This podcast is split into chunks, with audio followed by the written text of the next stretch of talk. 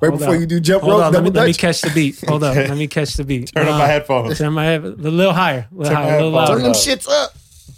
Yeah, man. We are back and we are gone. All in the same episode. There it is. Mickey D's podcast. This is the last episode and probably the last thing Mickey D's related. I would say so, Mickey. Yeah. D's. Just gonna be D's from here on out. Rel D's. Are we doing that? D's Rel? Nah, fuck that. I'm gonna go to DJ City and I'm like, listen, yo, I gotta bring the Mickey D show back. Like the show back. I don't give a fuck, man. Right. Just figure it out. Figure it out. Well, it's funny. Like, I guess this episode really is, we spit game for very long time. And if you didn't listen, well, now you got an archive of shows to listen to because we're going to reflect on the Mickey D show. I think that's the best way to honor the show or the podcast, our everything. Okay, so the entire brand. Yeah. So we didn't discuss anything last night or at any point. We just came in with a blank slate, but I think clearly, yeah, this is a freestyle, but on the drive up, I didn't listen to anything. I'm just thinking, what would be the best way to, I've never done like a goodbye show. Farewell. Our farewell tour.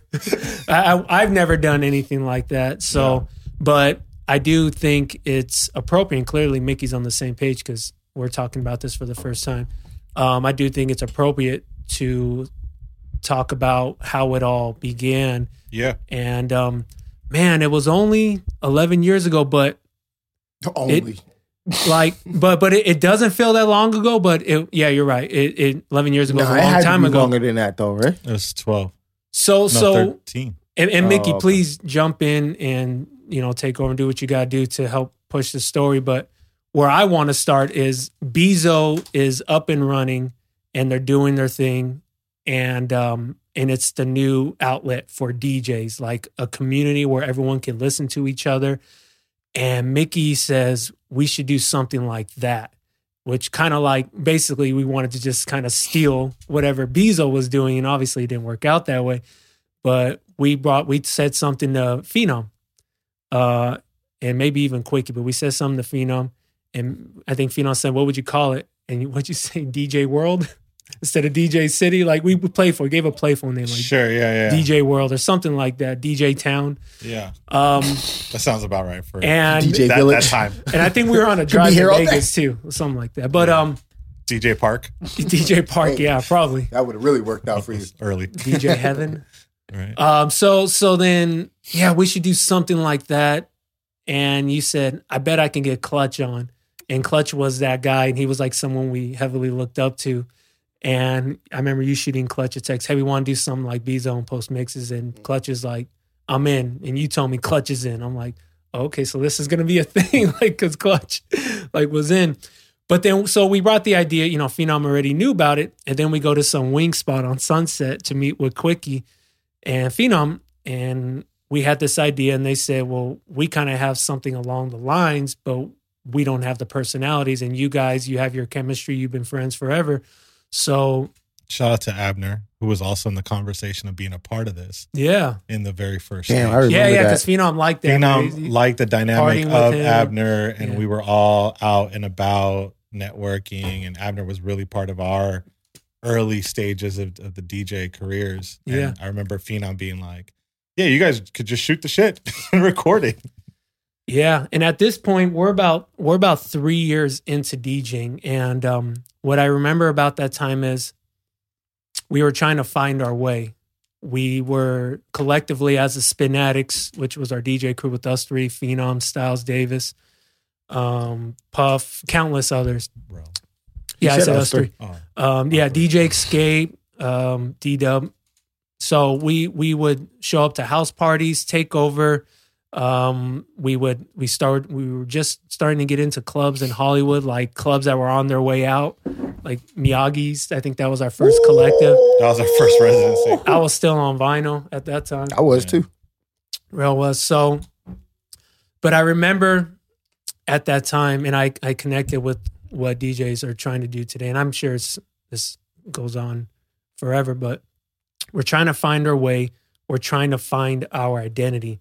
and we're feeling ourselves because we can mix a handful of records together and we got all the hottest songs, right? Yeah. Naturally, as a DJ would feel. Yeah. And we saw this Mickey D's show as an outlet to be discovered, be understood, be heard, etc. But we knew, I don't think we knew it was like we would just be instant fame. I don't think it was going to be, we thought it would be anything like that. But we knew that everyone wanted to be seen and heard. So I'm going to jump forward a little. Well, we started, let's go to the Winamp before that. Yeah. So before Mickey D's, the visual show, and like really, you know, beyond people just wanting to be heard, B-Zone served as an outlet, as essentially a DJ's SoundCloud before, you know, SoundCloud became the outlet for everybody. But, you know, we just wanted an opportunity to showcase, honestly, people that we were fans of in the beginning, like, you know, guys that we knew were killing it in the club. And, you know, to be fair, like at that, in that era, which was 2008, 2009, really, you know, it was like, you know, get AM or go home kind of thing, right? Yeah. At the time. And before the Mickey D's, you know, actual first official show, we did a online stream on Winamp, the streaming player. And that was tricky because we were operating, I think, an AOL group messenger for the chat room while we were streaming live. And I can find possibly one recording that we might have done. And oh my God, it's like so bad. It's hard to listen to. Yeah. Dead air, nothing, like not knowing what to talk about. Like, and this is with no camera on you, right? So you're just like, we're just there with a mixing board that looks, technology-wise, is like a fucking stone version of this. I think we were talking about like Drake and how he was underground and how he was like the next thing. And Mike Posner, and everything else in between in that era. And like, and we definitely have to touch on that because we had, I remember our first technically like trial and error guest was DJ Baby U. Yep, from Atlanta. Yeah. And he came out, we tried it out. And then I don't know how or the influence or I want to take the credit that I saw this, but like I can't remember. I know I brought it up, but I was like, there's this thing Ustream. And there's, I want to say it was De La Soul that was like streaming their studio sessions. And this is 2009. Like, and dudes were streaming on this platform for free with a chat room. Yeah. So while everybody, you know, and much respect to all the DJs who killed it and are still killing it on Twitch, respectfully, we did this shit. Like, we're going to go out, we're getting our flowers, but we did this in 2009 and at no, like, quality level. Like, yeah, we literally just hung a webcam, a really crappy webcam, and one angle, and I believe a desk light, just to be able to see this person. And then Quickie Phenom cleared us for a budget to build a room, and you know, us thinking, yo, we're gonna prove that we're hard workers and this and that, and tried to build a booth. And I don't know why we needed a sliding window for the booth, but it took us like... It's a lot harder than it looks. Yo, much respect to everybody out there that builds houses or any sort of construction. So they were patient with us and let us blow some money in the wrong places. And we built this booth. And the first official, not official, but the first guest was DJ Play and Devin from the UK. And we just... It was kind of a test stream to see, like, does anybody mess with this? And it was like, oh, man, like, you know, there's like 22, I think 30 people in there that, you know, it's all of our friends. Yeah. And we're all learning this platform. And then we're like, okay, we have enough confidence to, like, invite somebody who is, like, a big name and cool enough that would give us a shot. And then I remember we commissioned JP, who used to make GIF flyers for us for our house parties. Like, he was ahead of his time. Yeah. Which, fast forward, just so everybody understands, JP, the people that we grew up with in this game, like JP is now the head of graphic design at Complex. Mm-hmm. Wow. All media. Like, he's also the guy that made the Mag Park logo. So, like, this is someone who we used to play ball with at Brantford, you know, like his whole family. So that's what we were coming up with. And then he made our first official Mickey D's logo, branding, and flyer for our first official guest, which was DJ Fashion. Yep. I think that was September 9th or 10th, 2009. Mm-hmm. And that was our first official show. And I remember going live, and we hit something like, with this shitty camera, we hit like probably a couple hundred live viewers. And then you have guys like Steve Aoki in the chat room chatting it up with like all of our DJ homies. And it just feels like, damn, like Pete and Steve wasn't who he is today. Mm-hmm. But we just started to see that community kind of build up through that first show. And I think that's when we realized, like, okay, we might be onto something. Yeah, and I think, I don't think, like, shout out to all those guys that we had early, like Spider, Steve Sprite, Splice, Steve Wonder, Echo. Like, there was just, like, basically all the homies, all the guys that are established and killing it. Like, and they were killing it then too. And the fact that, and maybe because DJ City had a lot to do with it, but, like, again, we were up and coming. We were nobodies, and the fact that they were smart enough to see it as an outlet to be heard, and didn't care who the hosts were, and be creative. And be creative, because, like I said, you never see these guys unless, at that time, you never saw them unless you went to Vegas or you went to whatever city they were DJing in, and you had that one experience with them. But so again, everyone has Twitch now; everyone can be seen and heard.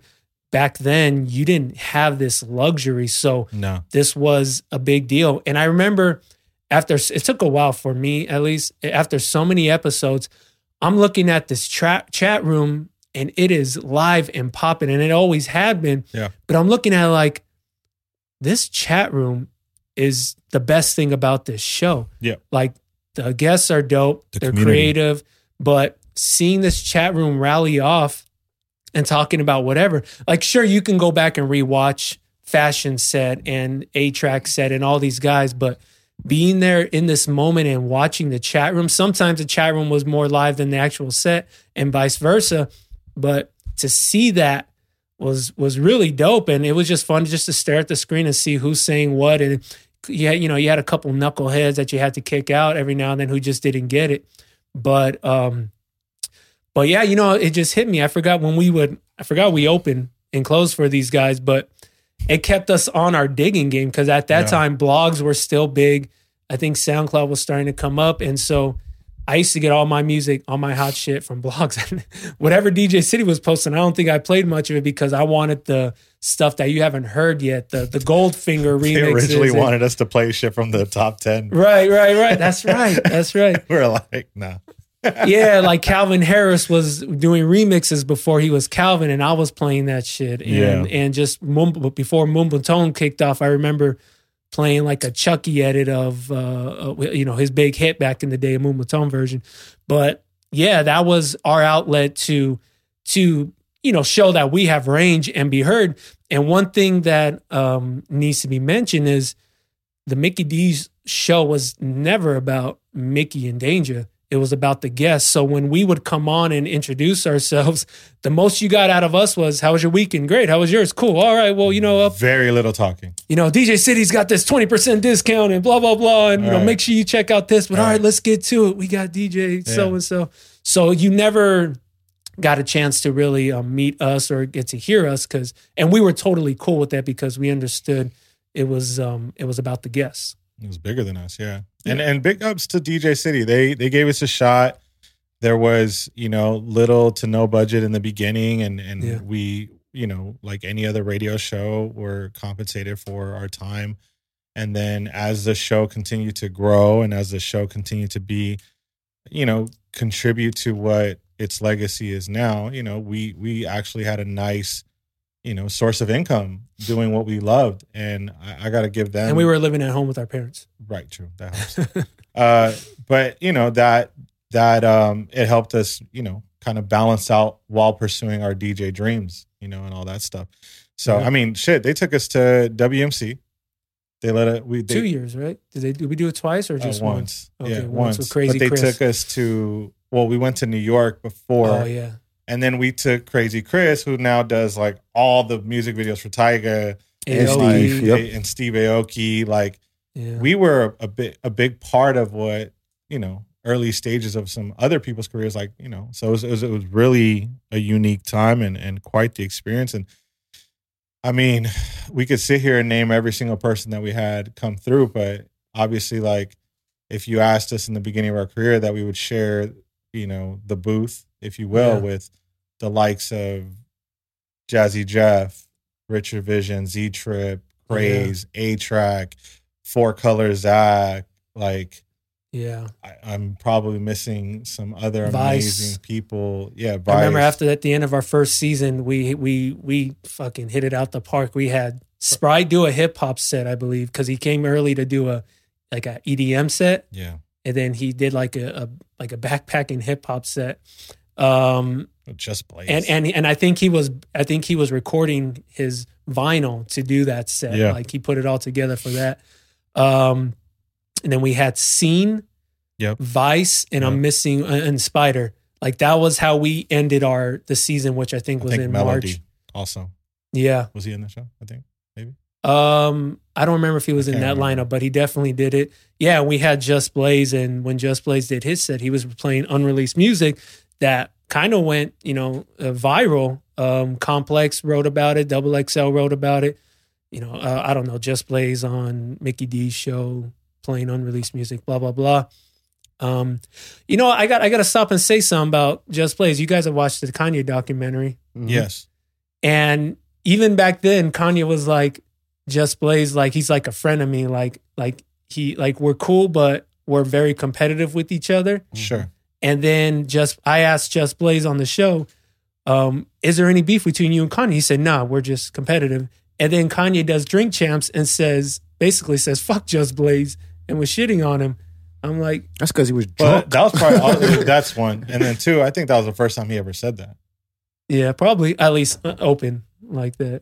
Yeah, I never seen him say fuck Talib, and he said fuck Talib too. So I mean, everybody got the smoke on that show. I just thought it was interesting because we had Just Blaze and we talked to him, we asked him about it because it just whatever.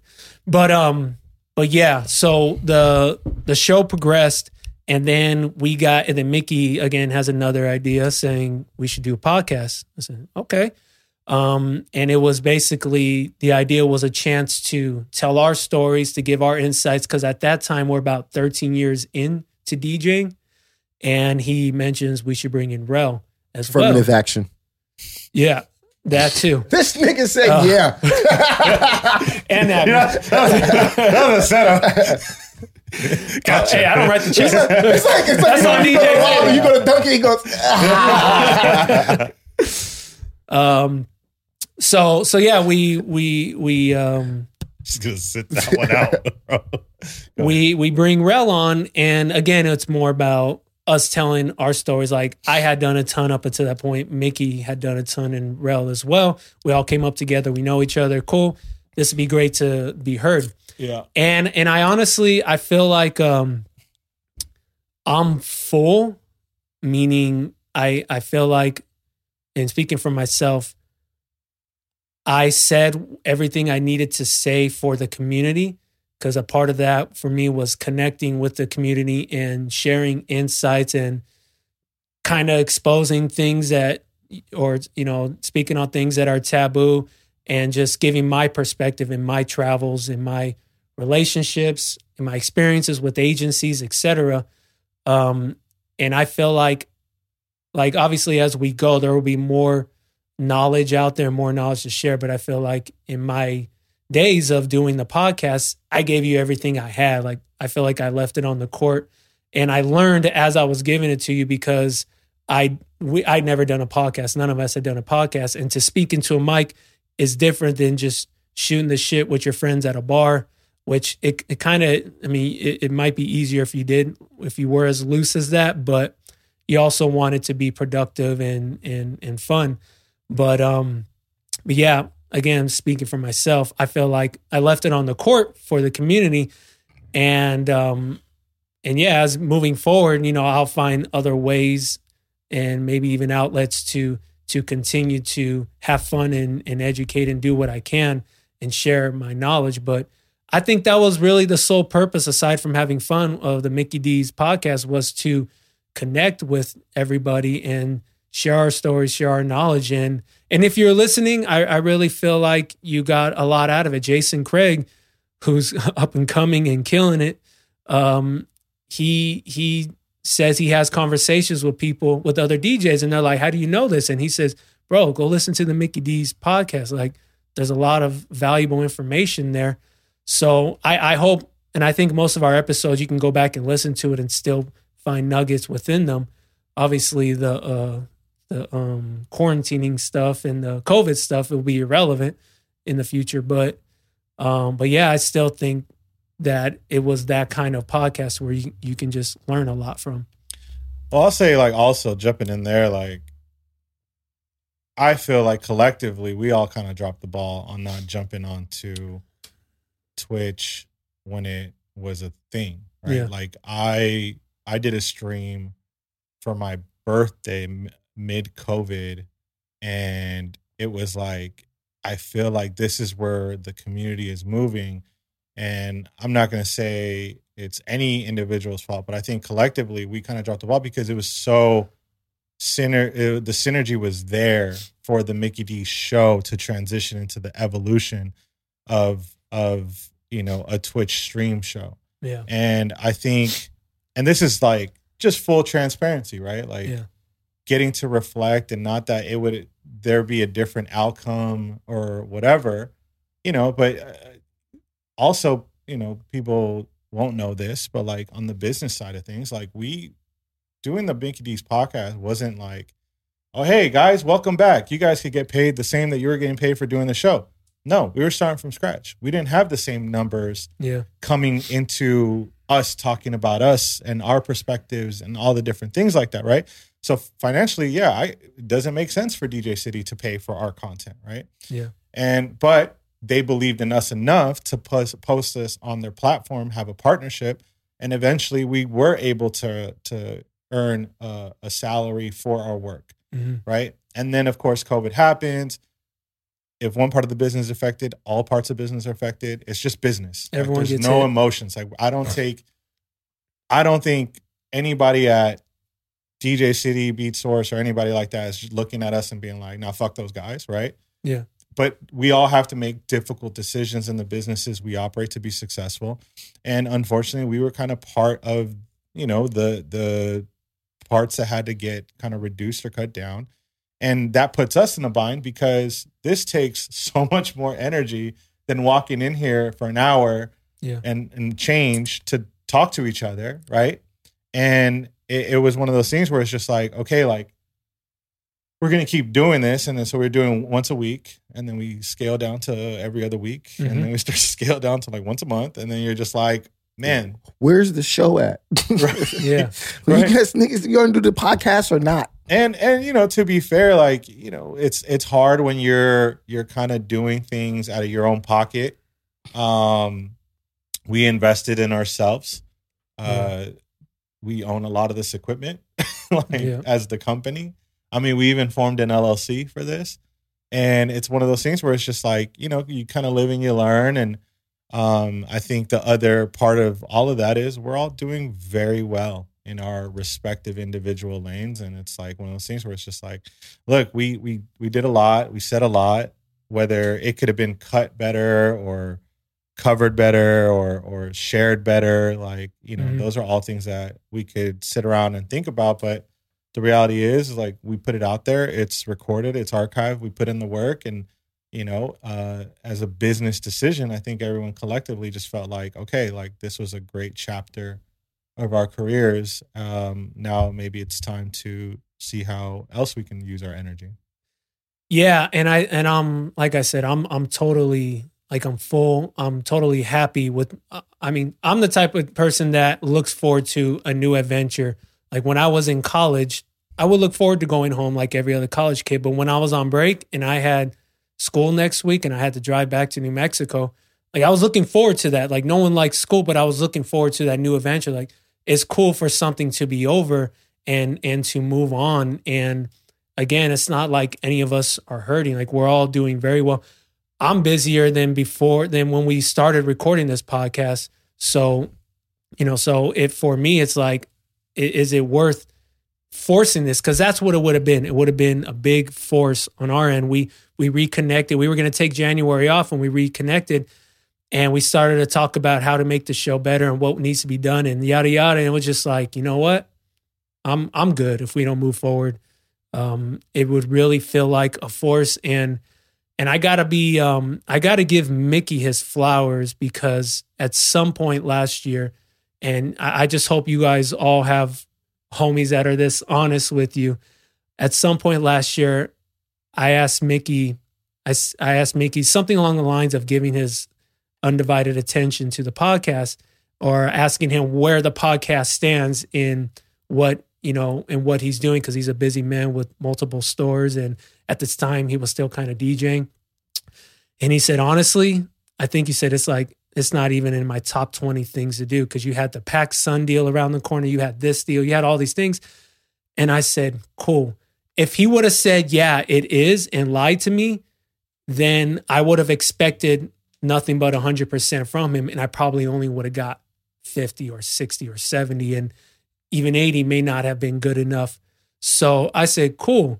I appreciate that. Now I know how to move, what I need to do and what we need to do to move forward. And, you know, I did what I could. We did what we could. And then it started to feel like it was being forced, and the world opens back up. COVID, you know, whatever. We're all back to traveling, and Rel's back to DJing. Rel's actually glowing up in LA. He's like that dude.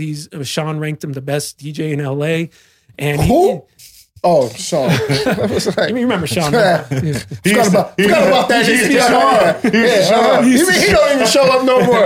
Yeah, not even for the finale. Yeah, right? Even for the finale. I mean, he got good reason. He always does. But you know, I have to look at the landscape at what's going on, and I can't be selfish to say, guys, we need to make this happen. It's like, cool. And you know, if anything, to be honest with our listeners, a lot of it is ego pushing you to keep things going that don't need to be going, or to keep your 10 toes down, as they say, when they don't need to be down, because we're realizing as we get older, as entrepreneurs, as business owners, you got to put your attention where the money is and where you can feed your family and what works best for you. And I just, like I said, we did everything we could to be advantageous to you guys and to be there for, you know, giving whatever we can to you guys. And you got to be selfish. Like, there's one thing I learned, people don't like selfish people, but if I'm not okay and these guys aren't okay and their head's not in the right space and they get itchy and annoyed that they got to show up and do this, or, you know, deal with whatever comes with it, then something's not right. And this is where I think you need to be selfish, because if you're not right, you can't move forward and help others. You can't move forward and help your family and help your cause. And, you know, people are trying to buy houses, and we're trying to, you know, level up and do everything we can. Well, there's a timeline to everything, right? Like there's power in knowing when it's time to walk away from something. And it's not like we came in, did 6 months and said, this isn't working out. Like, podcasting is tough. Like, no, we went at this for 100 and what episode is this? I don't even know. Like 100 and some odd episodes. Yeah. Right. And I usually write the episode down in my notes. Right. There's no notes. No. This shit's over at the end. Yeah. At the top. Yeah. So, but like, you know, we did 100 some odd episodes. It spanned across 2 years. It's not like we just like came in and didn't try out the gate, right? I think we were all in the beginning and for a good portion of time. And then, you know, obviously your surroundings, we had some difficulties in, you know, keeping the entire team together, because the team is bigger than us three. Yeah. You know, for a pod, like, you need someone who wants to edit, wants to record, wants to, that same push, right? So like, yeah. And that's to nobody's blame. Everybody's just making the best decisions for themselves. And I think that's where, you know, again, similar to the conversation that you brought up with us having, like, I really just, at the end of the day, like, I do this because I like to hang out with you guys for an hour. And if it kind of makes me do that, because we're all busy as fuck doing everything else, right? Like, I'm beyond grateful and blessed in opportunities that take over my life. But it's like, this is also a big part of my early career, I think, as a whole, and my personal brand. And it's one of those things where you're just like, all right, let's see if we can make it work like this or work like that. Or maybe if I show up once a month, then maybe we can keep it going, and then they could do it a couple times without me. And then, you know, and you're just trying to figure out every which way. And then at some point, you're just like, okay, like, I don't know, you know, I don't know if this is going to work, because really now it's an expense for us. Yeah. Right? It's not only costing us money to put stuff together, or you know, Joe's probably got to spend like 2 hours watching a file upload so somebody else can cut the video. Like, that shit's time, you know? Like, it takes time. Like, dead. Like, yeah. Speaking for myself, that was the least fun I had every week, was uploading the file, re-listening to it, and then finding clips to cut out. And there's just nothing exciting about it. And I think it could have been done better, but I was working with what we had. And we did that on our own for a long time. Yeah, we did that on our own. I mean, yeah, it would have been great to have in the budget someone to come and just cut and edit and do all that. I mean, shout out to Vlatz. He was holding it down for us. He, you know, I would send him the video file, and he would match up the audio and cut the clips. And I was the one researching what do I think will be the best engaging. And, you know, I'm sure there was disagreements on that, but I'm going like, I want to make sure Rel's heard. I want to make sure Mickey's heard. And I didn't, you know, want it to be just about how strong my thoughts and opinions were. But yeah, no, it was just the least fun I'd have during the week. And, you know, there's a lot of shit you do during the week. That was the least fun. And I just wanted to avoid it, but I knew it had to be done by a certain time. And I didn't want anyone to say, hey, where's this and that? Like, I always made sure it was in there Wednesday or Thursday. And then, you know, shout out to Sean as well. He stuck around when everything got cut, and he stuck around as long as he could to continue to help and cut the videos and all that. So, and then before that, it was Mickey who was cutting the videos, and I think that's when he was just like, "Yeah, I can't. Fuck this shit. I can't do this. Like, I'm running a store. I've got all these things going on." So, well, yeah, you know why I'm here. Equality. Right, exactly. Yeah.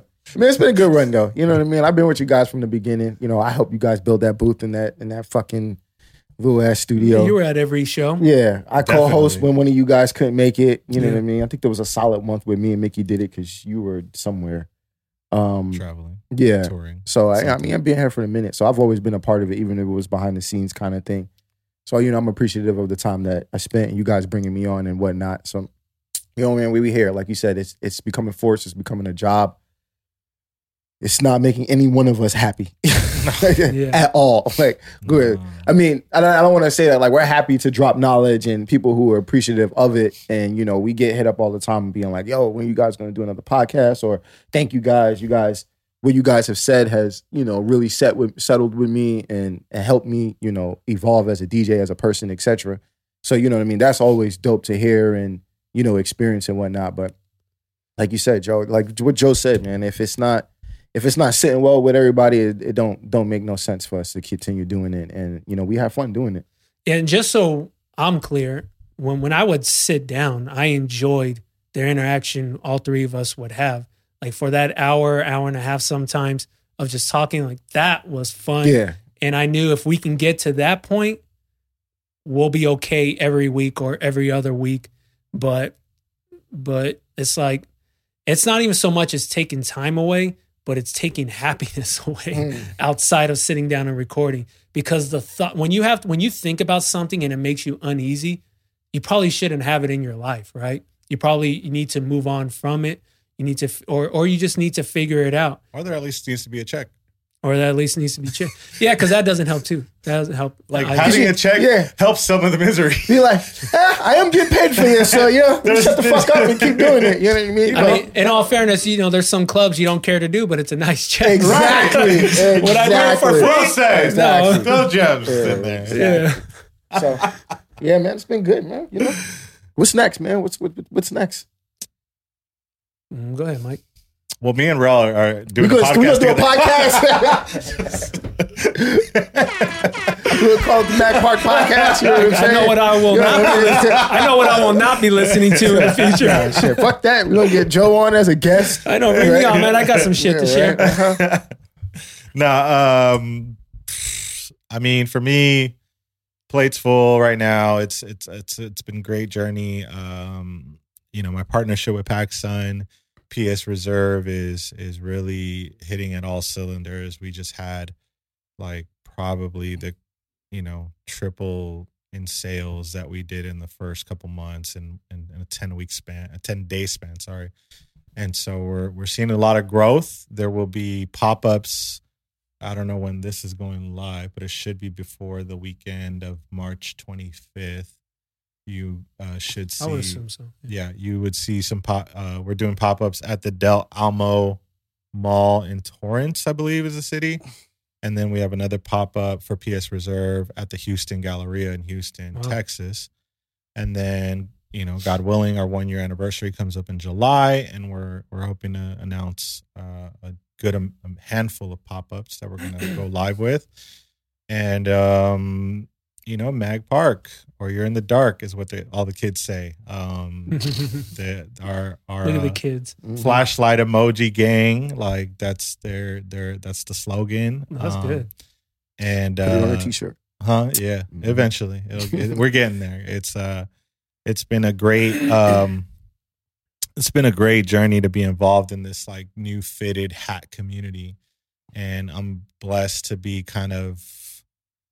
I'll be humble and say like a top 10, top 5 designers in like the country right now. And we have a lot of support, and I have a huge collab that I'll be able to announce at some point, not now, but it's that part of that journey is also is crazy. And that's really where my main focus is. And I mean, it's aside from that, like, I don't really talk about it, but like I have this consulting agency that I've been working under for a long time aside from Mag, and that's essentially the mother tree of my portfolio management. And that part we've taken on 5 different clients that are all really kind of big players in big spaces, and that's really what my focus is on, is just the creative and continuing to develop things for there. So like, that's like, if you guys come to Mag Park, I appreciate it. Support. I might not be here, but like our team is growing, and it's one of those things where it's like, shout out to the mask mandate dropping today when we're recording. Ooh. That it's going to just give people the opportunity to come in and shop again in person. And, hopefully we can continue to fire on all cylinders. So I'm grateful for the team, because I wouldn't be able to do it without our staff. We're up to they got up to 30 people on payroll. Jeez. Are you done DJing? I think so. This is a wrap. We're done. We're gonna do a farewell. You can hire Rel to do your anniversary party. Well, it's fun. Yeah, bro. To be honest with you, and here's the thing: we still do Mag Park Radio, Sirius XM. Shout out to Waddy. Shout out to Jason Craig. I dislike having to put together sets, but that's been the thing for me for a while. And I'm like, and then I get a text from somebody and they're like, yo, I need your mix. Like, that was fire. Mm-hmm. And I'm like, fuck, I have to really care again, because people are actually listening. Like that accountability. So I don't know, man. Like I have a, I don't think you need to care. You know how many promoters and people who aren't DJs that DJ just throw up some bullshit and people say, yo, that was the best thing ever. Well, and that's the thing. Like, I went on DJ City, shout out to DJ City, and just downloaded what I felt like would fit the vibe, what I thought Waddy wouldn't play, and then just like went for it. And it ended up just, you know, kind of coming off really well. And but more than anything else, it's just like, I don't know, like it's just so much happening that it's like it's tough to even like wrap my brain around putting a set together, being handed drinks and being like, nah, right? Like, and then possibly losing a day somewhere else. Like, I feel like right now it's like kind of like step on their next season for me. And so I guess you can never say never, but I do have a entire fitted hat, what I'm calling a nightclub pack, coming out in just after my birthday, and I'm gonna drop it at a club. Creatively, I think it's gonna really change the game. Nice, so, there it is. So I'll be in a club. The question still remains: am I DJing that night? So I'll think about it. Will he come back like Jordan? We're in the 4 or 5, but I'm gonna say like 95% done. Like. There's only one person that texts me that's like, just come DJ, and that's Kevin. Yep. Right? Like, it's not even a negotiation. I don't even ask a rate. It's like, hey, do you just want to come play San Diego? And to me, San Diego is fun. San Diego is fun. This place in Fort Worth is also super fun. Like, because they're just fun crowds. Yeah. You know? I don't need to go download what came out last month to cater to those crowds. They don't give a shit. They just there to have a good time. They're just there to have a good time. And those are the best crowds, I felt like. And so I would do it for that, because I don't have to think so much. It's just be yourself. So I guess, I don't know. You see, listeners, this is why we can't continue the show. This guy is very busy. No. And that tweet was a joke. Everybody. Oh, yeah. Shout out to Phenom. Shout out to Dazzler. The tweet where I you said, gotta read it. You gotta like. I deleted it because I was like, man, I'm just tired of people like fucking misinterpreting this. Let me see. Or is it in the screenshot? Oh, I sent it to us. In the screenshot. Mickey said, recording the final Mickey D's podcast tomorrow due to something about not having equal responsibility on the show. So can you guys go tell Danger Zone what questions you want answered so he can organize our show and schedule? And then I responded, I retweeted and said, you see what I have to deal with crying emojis. Yeah. But funny, of course, it was, yeah. It obviously was not taken the way it was supposed to be. No, Joe got contacted by 2 different people. Like, hey, everything okay at the marriage over there? You guys okay? Like, damn it. Are y'all going to come storm the fucking... Blink twice if you're safe. Right. Oh, shit, man. I knew it. It was only a matter of time. And that's when we knew we needed to end this shit. Yeah, nobody responded. It's just an awkward room. To be fair, like, unless you're on Twitter constantly talking about shit... Nobody will understand your context. Not only that, I wasn't thinking that, but yeah, that... And it's just hard to get engagement. Like, no matter what you say, or if you're not on often, like I would assume it's I don't know, maybe no one cares about what we. I'm always curious about the people that are on there constant. Like, you know, when you just every time you open up Twitter, you see a tweet from a specific person always, and I'm like, damn, what do you do? Yeah. Like, what else do you do? Like, there's no way you could be on Twitter this much. Like, I love that's the go app for me. Like, you know what I mean? I'd get rid of every app if I could besides Twitter, but I'm just like, shit. Every time I could go days without opening this shit, and I will open it and there you are. But see, I be wanting to tweet shit, and then I think about the responses, and then I'm like, I don't have time. Yep. Yeah. It ain't worth it. Like, this is just going to take up time. How many times have you wrote a tweet out and you go, nah. Oh, yeah. more than I know. It's not worth it. I think some guys don't understand that if you're on that app too much, it'll hurt you. It hurts you. Yeah, because I've had promoters say, like, yo, like, is it me or is he constantly inserting himself into conversations, or does that guy always have something to say? Oh. And it's just like, I don't know. Yeah, I guess. But it's like, there's no desire. Or, I mean, I don't know, unless your whole purpose is just to engage with the community and make that your day. But hey, to each his own. Got shit to do. Yo, what you got coming up next, man? I see you traveling around the world. Yeah, the man. Country, man, going crazy. I'm out here, man. I'm booked. Shout out to Zach Sodman. We've been one heck of a team. Great 1-2 punch. And not only that, but it's just a lot of the seeds I planted from years ago are finally coming to fruition and starting to sprout. And so I definitely can't disregard that. You know, it's just we used to sit on this platform and talk about how things take time, and you know, you don't expect it after you talk to a booker or whoever. Sometimes it takes months or a year or multiple years, but I think this is what's happening with me right now. It's just things are finally coming around, and all the work I've been putting in the last so many years. So I'm definitely gonna pat myself on the back for that. Thanks, Mike. That's what the best man is for. Yeah. But yeah, I've been laying low with my music. I'm just building. I have a plan to do something fun over the summer with some releases and try and do something slightly different and still be effective than what's being done. So I'm I'm definitely working on music. I'll have something around that time, but yeah, man, just the bookings, traveling, connecting with DJs. I love conversations. Like I'll talk to Jason Craig once a week. And the crypto scammer? Huh? The crypto scammer? Fucking stupid. Oh man, yo, a friend who clearly got scammed. I'm looking at his time. Like I'm recognizing the patterns now. Obviously, if they're pushing Bitcoin on you and they never did before, they got hacked, right? So I'm engaging with the scammer, and he's like, "Hey, what's up, man?" This guy never reaches out to me, old friend. I'm like, man, everything is bad right now. I just got hacked, you know, in this crypto thing. I lost all my money, but you know, other than that, I'm good. What's up with you, man? Like, how's everything going? Shit. That's what I said to the scammer.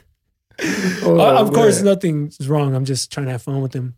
And he said, "Oh man, what crypto scam was that?" And I haven't responded yet, but I do kind of want to see how far I can go with this guy. Bro, if anybody has DM'd me, and I'm sure there's a lot of people that have DM'd me, and I haven't responded to you, it's probably because I think that you're a scammer. So my apologies. I've opened no DMs. If I'm like, I don't know, delete. Yeah. Like, I'm like, I just can't take the risk. I've seen so many people get scammed.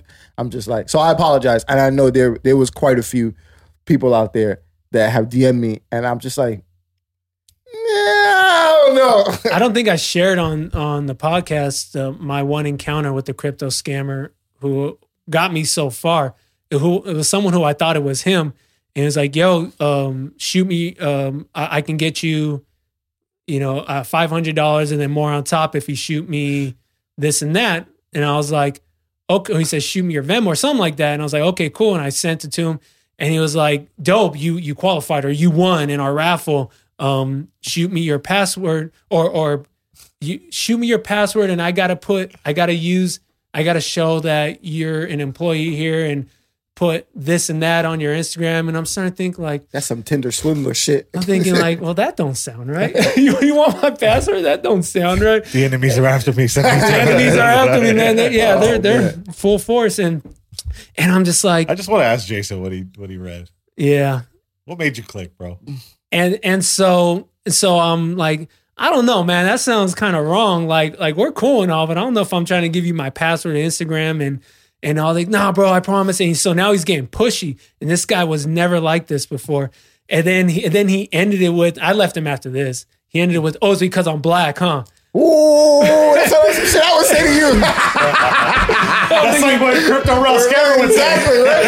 And I said, "Yo, that's for sure isn't you." I mean, the dude was black, but I'm like, nah. And I was like, "Yo, I'm trying to call you. Pick up my call. I need to see." That's what I was saying. I was like, I tried FaceTiming him. I tried calling him. I was like, "I need to see that it's you, man. Fuck this."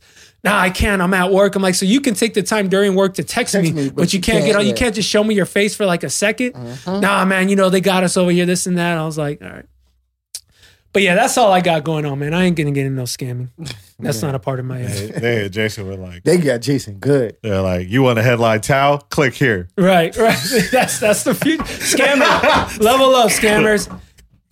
Yo, you know, what you call from Philly got scammed too, but he got his shit back quick. Mike Yeah. Lowry? Yeah, he got his shit scammed. I saw that, but he got his back. He was like, yeah, I got scammed, but you know, I'm back now or whatever. So I was like, oh, that's dope for him. It's because he's white. Speaking of Philly, I do have for those interested in catching me live, since you won't catch me on the internet's live. I do have shows up in Philly. Throwing up the party rock? No, this would be part of it. Right here. I'm right here. I'm right here. I guess you can say I'm a resident at HQ, so I'll be out there bi-monthly, and I'll be in Fort Lauderdale at the new club, Angeles, every month, and everything else kind of feels like every other month in what I'm doing.